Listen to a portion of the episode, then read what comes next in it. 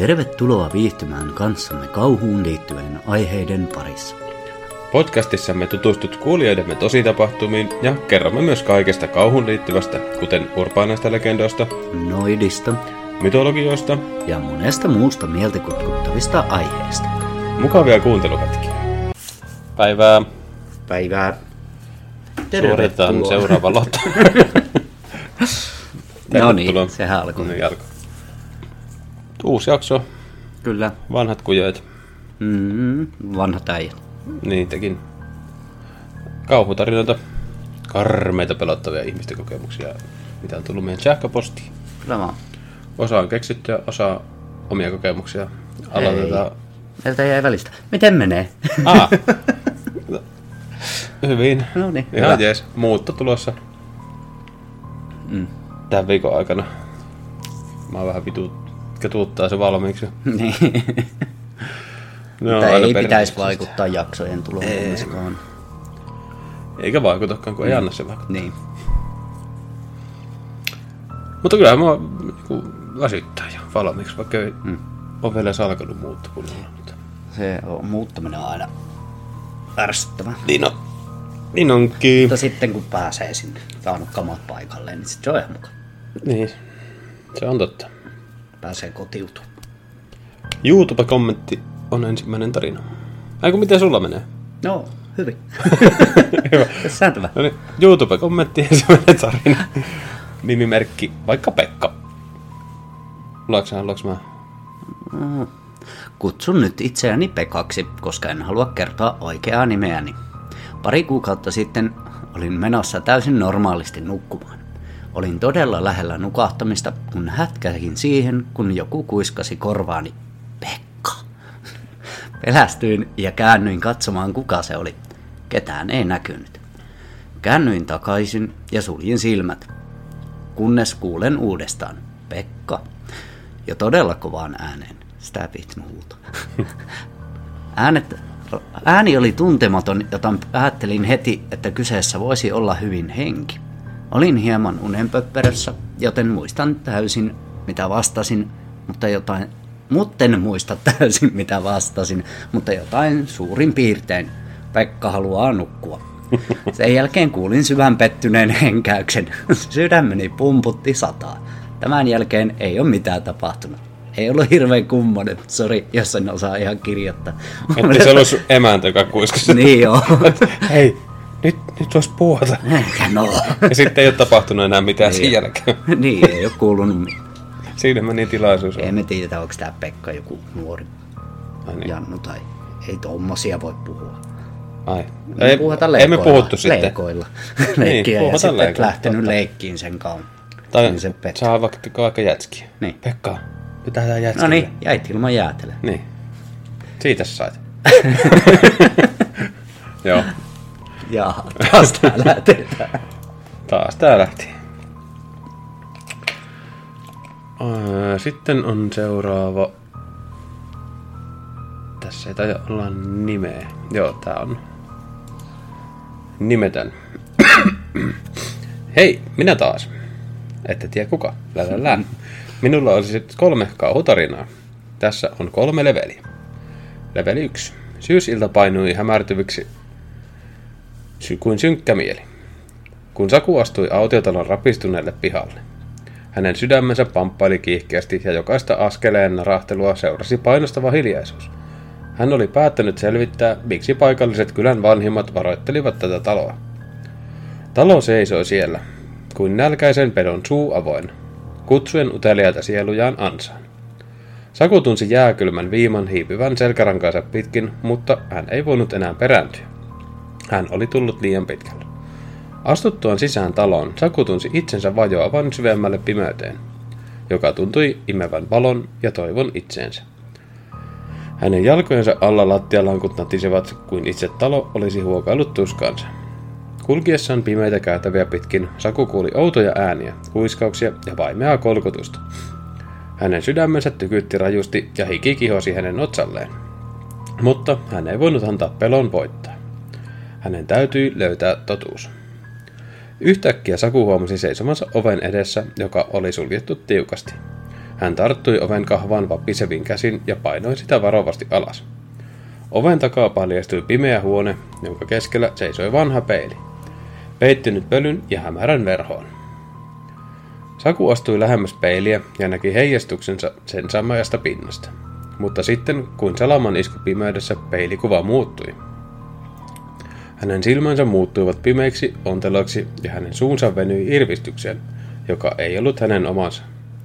Hän huusi kauhusta, mutta ääni kaikui vain tyhjyydessä. Kun hän kääntyi lähteäkseen pois, hän tunsi kylmän kosketuksen olkapäällään. Hän kääntyi ympäri ja näki seisovan peilin takana hahmon, joka oli kuin varjo omasta itsestään. Tervetuloa, hahmo kuiskasi, ja Laura tiesi, ja Laura tiesi, että hän oli ansassa autiotalon pimeydessä ikuisiksi ajoiksi. Vai olikohan se se Saku? Että onko tämä nimi vaihtunut? Taisi vaihtua nimi vaan. Niin. Vai oliko tää La... Ei, en mä tiedä. Onko tää Laura nyt se, joka oli siellä peilissä? Mä en nyt ymmärrä. Mutta mä onkin vähän pönttö. Mm. Mutta oli ihan Sä jännä. tommonen hemuli. Jännä Jännä, tarina. Hyvin lyhyt. kirjoitettu. No Joo. niin. Sitten level, kaksi. kaksi. Syvä metsä pimeni hiljalleen, kun yö laskeutui ylle kuin synkkä varjo. Nuori paras, pariskunta, Sara ja Jake, olivat päättäneet lähteä telttailemaan syrjäiselle erämaa-alueelle, etsien seikkailua ja yhteyttä luontoon. Mutta he eivät tienneet, että metsässä vaani jotain pahempaa kuin heidän villeimmissä painajaisissaan. Ensimmäisenä yönä, kun heidän tulente- Tulensa hiipui hiljalleen ja metsä vaipui täydelliseen pimeyteen. He kuulivat outoja ääniä ympäriltään. Puitten takaa kantautui vaimeaa kammottavaa ulvontaa, joka sai heidät vapisemaan pelosta. Mutta he yrittivät vakuutella itselleen, että se oli vain eläinten ääniä, normaalia metsän ääntelyä. Kun he viimein uskaltautuivat telttaan, nu, telttaan, äh, uskaltautuivat telttaansa nukkumaan, he tunsivat olonsa levottomaksi, ikään kuin jokin tarkkailisi heitä pimeyden kätköistä. Silloin heidän yläpuolelleen ilmestyi omituinen varjo, joka liikkui kuin tahtoen päästä sisään. Sara yritti herättää Jaken, mutta tämä nukkui syvässä unessa kuin lumottuna. Kun varjo viimein katosi, he kuulivat askelten ääniä teltan ulkopuolelta. Ne oli, olivat raskaita ja epäinhimillisiä, kuin jokin olisi kävellyt kahdella jalalla, mutta ei ihmisen tavoin. Heidän sydämensä hakkasi kuin hulluna, kun he kuulivat sen lähestyvän heidän telttaansa. Silloin he näkivät sen. Hahmon, joka seisoi teltan ulkopuolella. Oli peitetty karvoista ja sen silmät hohtivat pimeydessä kuin kaksi hehkuvaa hiiltä. Se oli Skinwalker. Muinaisen pahuuden ruumiillistuma, joka oli tullut vaaniakseen heitä keskellä yötä. Sara ja Jake yrittivät huutaa apua, mutta heidän äänensä takertuivat kurkkuun pelosta. Skinwalker lähestyi hitaasti. Sen ilkeä virne paljastaa terävät hampaat.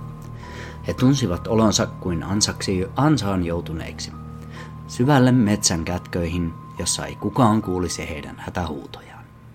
Kun aamu viimein koitti ja aurinko nousi, nousi taivaan rannan ylle, Sara ja Jake olivat kadonneet jäljettömiin. Heidän telttonsa oli tyhjä ja metsässä valitsi hiljaisuus, joka nieli kaiken elämän. Skinwalker oli jälleen voittanut ja sen pimeä valta levisi yli erämaan odottaen seuraavaa uhriaan. Kun aamu viimein koitti ja rekat häipyi pois, näytti kuin ei viherkylää koskaan ollut pois. hei hei, Vilperi. Pelastathan kyläsi.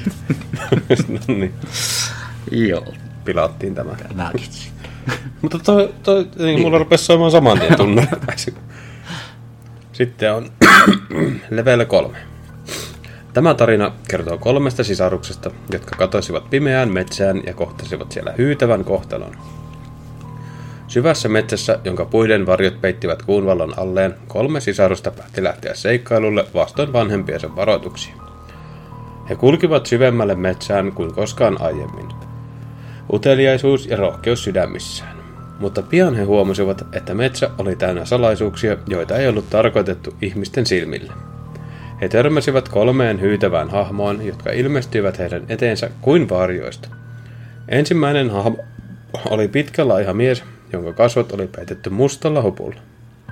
Hänen silmänsä hohtivat vihreänä pimeydessä, ja hänen äänensä oli kuin käärmeen sihinään. Kun hän kuiskasi heille vanhoja loitsuja ja kiellettyjä lupauksia. Toinen, nuori, toinen hahmo oli nuori nainen, jonka hiukset olivat takkuiset ja kasvot kalpeat kuin kuoleman varjat. Hän kantoi mukanaan kuihtuneita kukkia ja puhui ennustuksista ja kohtalosta, joka odotti heitä pimeyden syövereissä. Kolmas hahmo oli lapsenomainen olento, jonka silmät olivat suuret ja mustat kuin syvimmän kuilun pohja. Hänen hymynsä oli julma, hänen naurunsa kaikui kylmän tuulen mukana, joka puhalsi läpi metsän. Sisarukset yrittivät paeta, mutta hahmot seurasivat heitä kuin varjat, aina lähempänä ja lähempänä. Heidän äänensä kaikuivat metsässä kuin manaukset, jotka herättivät metsän pimeät voimat henkiin. Kun aurinko nousi taivaan ylle ja metsä alkoi herätä eloon uuden päivän koittaessa, sisarukset olivat kadonneet jäljettömiin. Heidän katoamisensa jäi metsän salaisuudeksi ja hahmot jäivät vartioimaan pimeyden valtakuntaa, odottaen seuraavaa uhriaan. Siinä. Kiitos. Onko nämä oikeasti sun itse kirjoittamia? No hyvin. Tosi hyviä. Mulla taas tuli tosta, kun aurinko nousi taivaan ylle, niin päivän säde menninkään.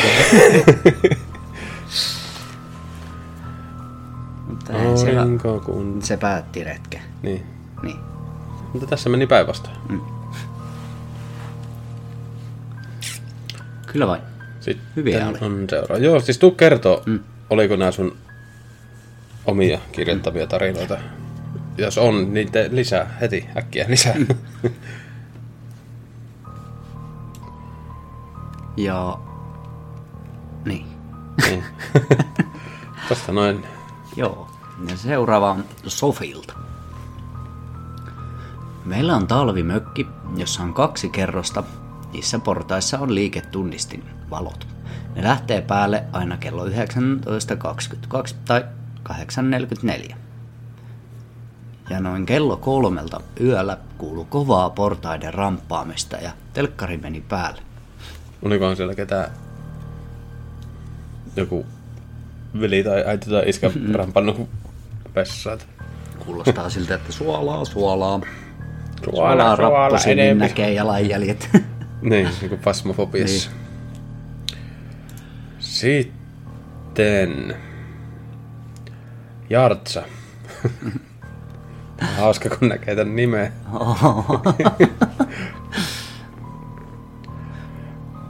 No niin, moi. Mä en tiedä miten saan nimimerkin, mutta sovitan vaikka, että on Jartsa. Ja juu, tosiaan pieni tarina siitä, miten mä sain kokea viikonloppuna yksin kotona. Mä istuin sohvalla, katoin puhelinta ja yhtäkkiä kattolamppu tipahti mun päälle. Sattui muuten rutosti. Mutta joo, sen jälkeen mä kuulin vessasta jotain ääniä, kuulosti kun joku oli sanonut, mä tiedän mitä mä teen. Mä sit Mä menin, tiedän mitä teen. mä tiedän mitä teen, no mitä mä teen, Se ihan Niin. yksilöllisesti. Hmm. Mä tiedän mitä teen. Mä sit menin kattoon sinne, niin ketään ei ollut vessassa, mutta valot oli päällä. Joko mä unohdin viime kerralla laittaa valot kiinni, tai joku muu laittoi ne. Mm, en tiedä. Mm. Kyllä mä siinä vähän säikähdin ja menin takas sohvalle. Äiti ja isä tuli kotiin. No ei vaan kello soi, mutta kun katsoin sitä siitä ovireijästä, niin siellä ei ollut ketään. Ää, eli siis ovikello soi, isä mm. kahtoi. Luulit, että äiti ja isä tuli, mutta eipä tullut. Tapahtui paljon kaikkea ja kerroin äidille ja isälle. He myönsivät, että ovat kokeneet samaa yksin kotona ollessaan. Kyllä edelleen mietityttää tämä ja en uskalla enää olla yksin kotona. Ei mikä ihme. Ei. Ja siis kiva kuulla, että on niinku isä ja äitikin myöntänyt sen, että Jep. tapahtuu outoja, että ei ole Ei ole aina Niin.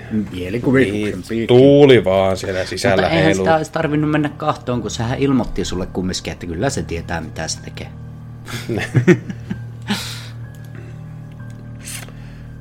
Jahas.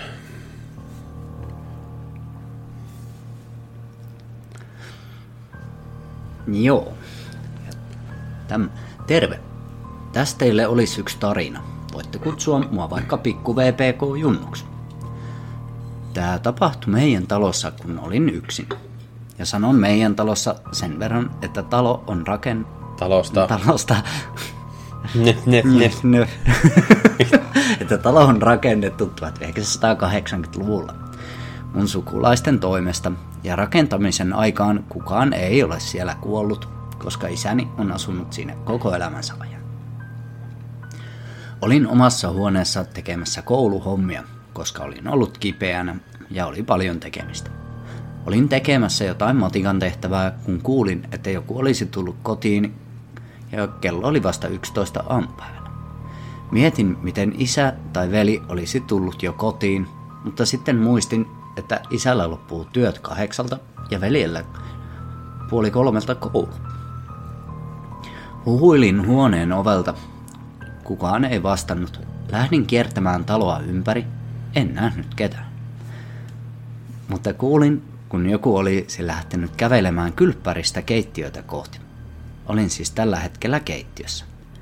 Juoksin nopeasti vessaan ja laitoin oven lukkoon ja olin valmiina soittamaan isälle, kun joku alkoi rämpyttämään oven kahvaa. Olin varma, että kohta joku sieltä tulee läpi. Suljin silmät ja kuuntelin, milloin se joku saa oven auki. Olin vessassa niin kauan, kun pappani tuli käymään meillä. Hän avasi oven ja oven kahvan rämmytys loppui ja tuli helpottunut olo. Pappani oli nähnyt, että vessan oven edessä oli joku kaksimetrinen tumma hahmo, joka hävisi juuri silloin, kun astui sisään. Ulkoovi on siis vessaa vastapäätä. Pappa huuili minua. En alussa uskonut, että se oli hän, joten sanoin meidän salaisen sanan, mikä keksittiin, kun olin pieni, todistaen, että se oli oikeasti pappani eikä kukaan muu. Vain pappa tiesi oikean sanan siihen, mitä pitää vastata. Pappa kiersi talon ympäri varmistaen, että kukaan ei ole siellä. Tänä, tämän jälkeen lähdimme papan kanssa kahville ja matkalla puhuttiin, että mikä ihme se olisi voinut olla. Emme ikinä saaneet selville, mikä se oli, mutta en ikinä enää halunnut olla yksin kotona, jos olin kipeä. Soitin aina papalle tai kaverille, että tulisi meille. Hyvä pappa. Papat on rautaa. Oh. On kyllä.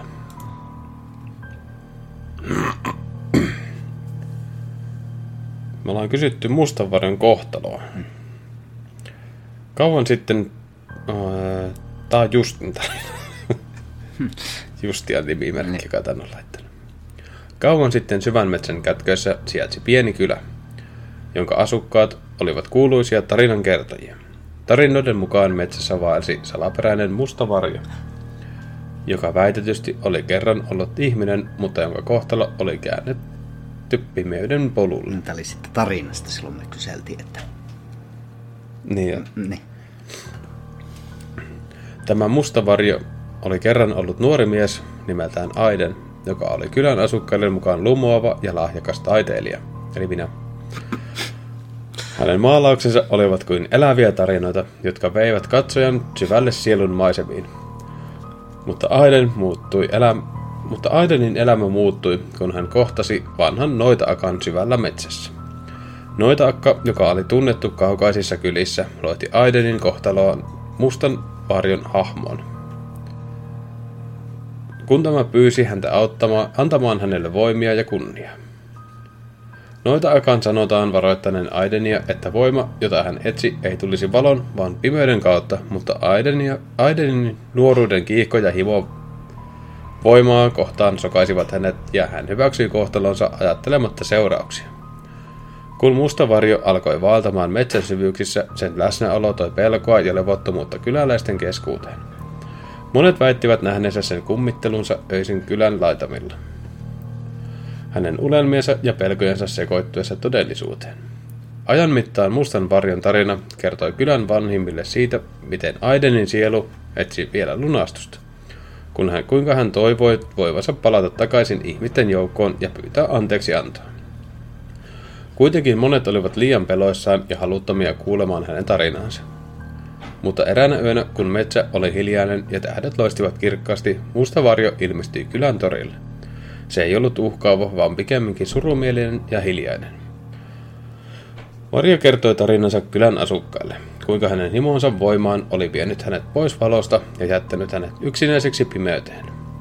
Kylän asukkaat olivat kuulleet, kuunnelleet tarinaa, tunsivat myötätuntoa ja ymmärrystä. He ymmärsivät, että jokaisella oli oma taakkansa ja taistelunsa. He pyysivät mustaa varjoa jäämään heidän joukkoonsa, eivätkä enää pelanneet tätä. Näin mustavarjo, joka oli kerran ollut ihminen nimeltä Aiden, löysi rauhan ja yhteyden ihmisten kanssa. Vaikka hänen kohtalonsa oli kääntynyt pimeyteen, hänen tarinansa oli opetus siitä, että jokaisella oli mahdollisuus löytää valo jopa syvimmässä pimeydessä. Lailla? Sieltä. Se oli hyvä tarina. Kyllä oli. Sitten on sama. Ja se oli se edellinenkin oli hyvä. Sitä me en muistanut. Mutta se pappa oli kova jätkä. Mm. Mutta hyvä tarina oli sekin. Oli. Keksitty kauhutarina. Hieno keksi emoji laitettu. Oho, he, he. Syvällä metsän uumenissa sijaitsee vanha hylätty kartano, jota paikalliset kyläläiset pelkäävät. Tarina kertoo kartanon synkästä menneisyydestä, johon liittyy salaperäinen kohtalo ja kammuttavat tapahtumat. Kartano tunnetaan nimellä Mustan varjon kartano. Se seisoo kuin haamu synkässä metsässä, ikkunat rikki ja seinät homeessa. Kyläläiset väittävät, että kartanossa kummittelee, että sen seinien sisällä piilee pahuuden voima, joka on vallassa vuosisatojen ajan. Eräänä myrskyisenä yönä neljä nuorta seikkailijaa, Anna, Markus, Laura ja Mikko, päättävät tutkia kartanoa. Hyvä Mikko. He ovat kuulleet kylän huhuja, mutta haluavat todistaa, ettei ole mitään pelättävää. Pimeys laskeutuu ympärilleen heidän astuessa vanhan kartanon porteista sisään. Sisällä tunnelma on tukahduttava. Hämärä valo lankeaa rikkoutuneista ikkunoista luoden kauhistuttavia varjoja seinille. Anna tuntee, kuinka kylmä väristys kulkee pitkin selkärankaa, mutta hän yrittää pysyä rohkeana. He lähestyvät kartanon keskustaa, missä heidän uskotaan piilevän salaisuuden. Yhtäkkiä he kuulevat askelten ääniä yläkerrasta. Sydämet pamppaillen he kiipeävät portaita ylös kohti pimeyttä. Huoneiden ovet ovat raollaan, paljastaen synkät käytävät. Laura tuntee oudon kutinan niskassaan, ja kun hän kääntyy, hän näkee kauhistuttavan varjohahmon katselevan heitä. Paniikin vallassa he juoksevat läpi kartanon sokkeloisten rakenteet, yrittäen löytää tien ulos. Mutta joka käänteessä heitä odottaa uusi kauhun näky. Huoneita, joissa veri tippuu seinille. Kammottavia ääniä, jotka kuiskivat heidän nimiään, ja varjoja, jotka seuraavat heitä. Lopulta he päätyvät kartanon kellariin, missä heidät kohtaa kammottava näky. Musta varjo. Entiteetti pahuuden syvyyksistä ilmestyy heidän eteensä. Sen silmät hohtavat punaisina, sen ääni kuin tuskan huuto. Nuoret ymmärtävät, että kartano on ollut tämän varjon vallassa vuosisatojen ajan. He ymmärtävät, että heidän on tehtävä valinta, joko jäädä kartanoon ja joutua sen varjon orjiksi tai paeta ja jättää pahuuden voima taakseen. Rohkeina he päättävät paeta, juosten kohti kartanon ulkoovea. Mutta kun he saavuttavat portit, heidän takanaan sulkeutuu ovi ja he kuulevat varjon äänen kuiskaavan. Kerran kartanoon tulette, te kaikki. He pakenevat metsän läpi, hengästyneinä ja pelon vallassa, kunnes vihdoin saavuttavat kylän turvan. He kertovat kyläläisille kokemastaan, mutta kukaan ei usko heitä. He jäävät yksin kamppailemaan painajaisten ja muistajien kanssa, mustan varjon kartanosta. Opetus tarinassa on selvä. Pahuuden voimat voivat vaania missä tahansa, ja vaikka pakeneetkin hetkellisesti, ne saattavat palata ennemmin tai myöhemmin. Jokaisen on oltava valpaana ja valmis kohtaamaan pimeyden voimat omalla rohkeudellaan ja päätöksillään. Niin. Hyvä tarina oli sekin. Kyllä.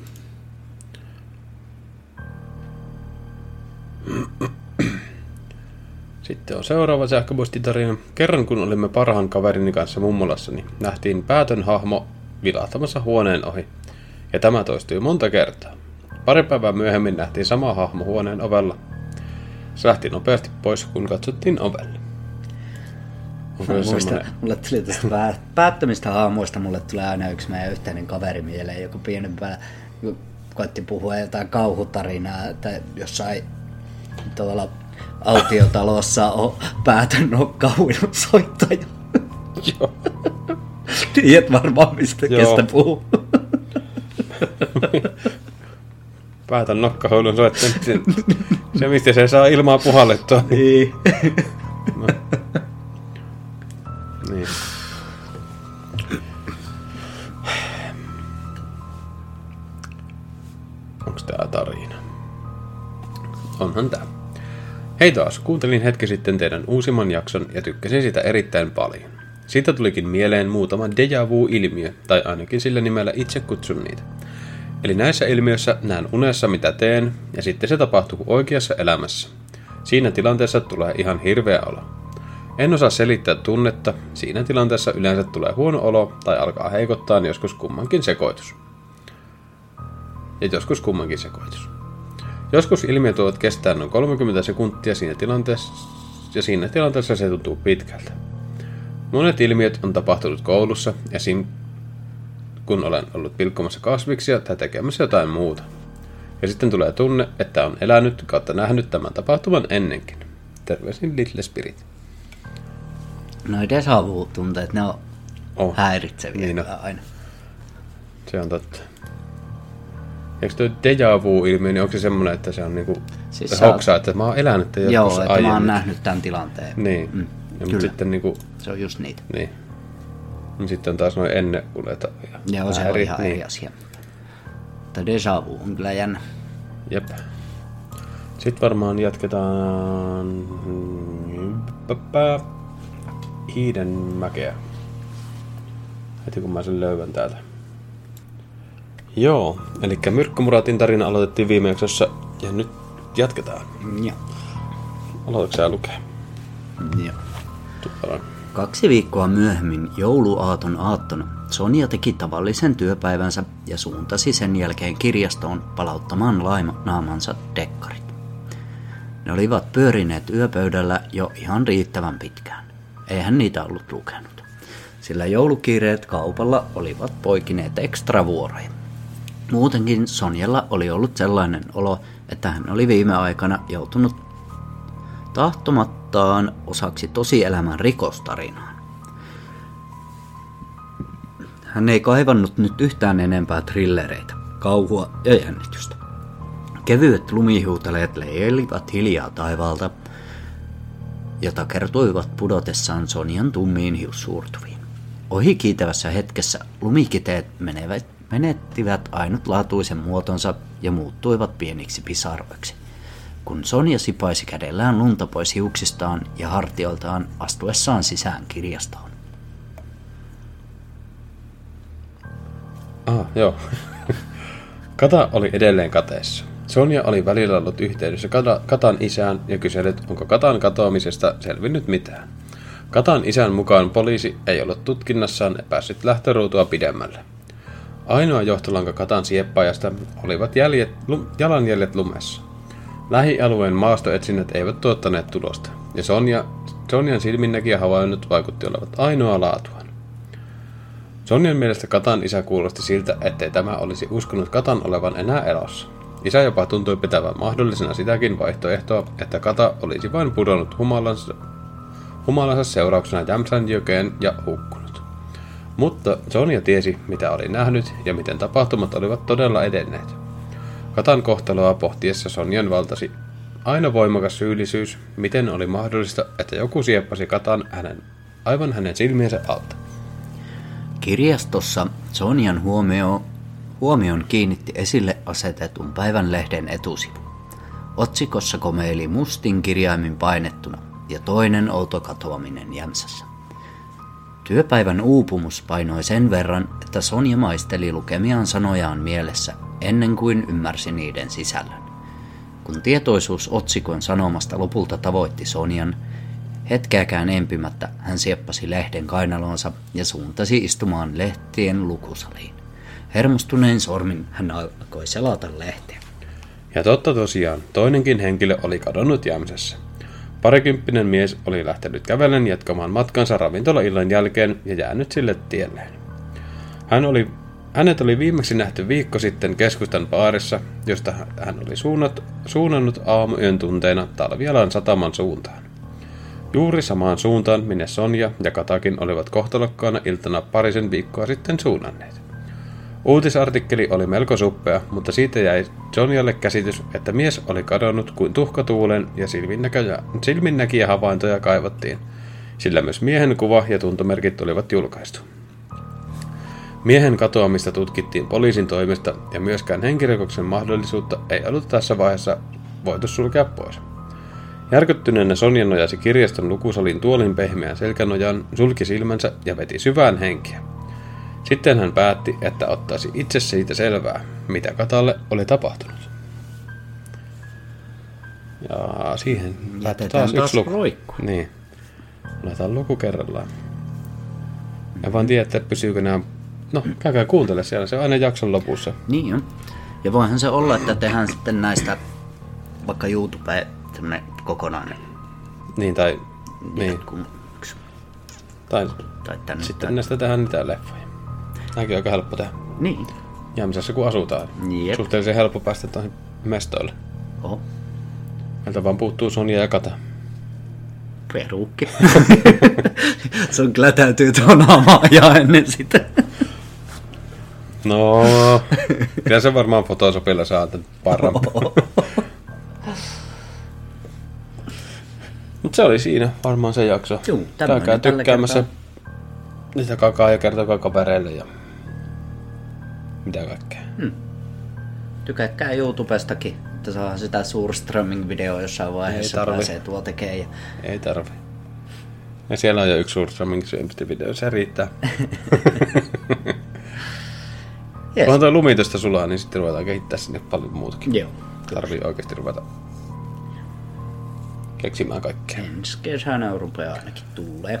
Niin, lisää tarinaa farsipaja.gmail.com. Nyt me ei katsottu edes niitä Spotify-kommenttitarinoita tähän jaksoon, koska noita sähköposteja tuli, oli tullut niin paljon. Että jos haluat tarinan sun jaksoon, niin kannattaa lähettää se ennemmin sinne farsipaja.gmail.comiin. Jos vaan mahdollista, niin, se... Niin. Tai sitten YouTube-kommentointikin onnistuu. Mm. Ja sekin on suhteellisen helppoa. Burp, burp. Mutta ei kai siinä se enempää. Jees, näillä mennään. Mennään, mennään. Kiitos, hei. Hei hei.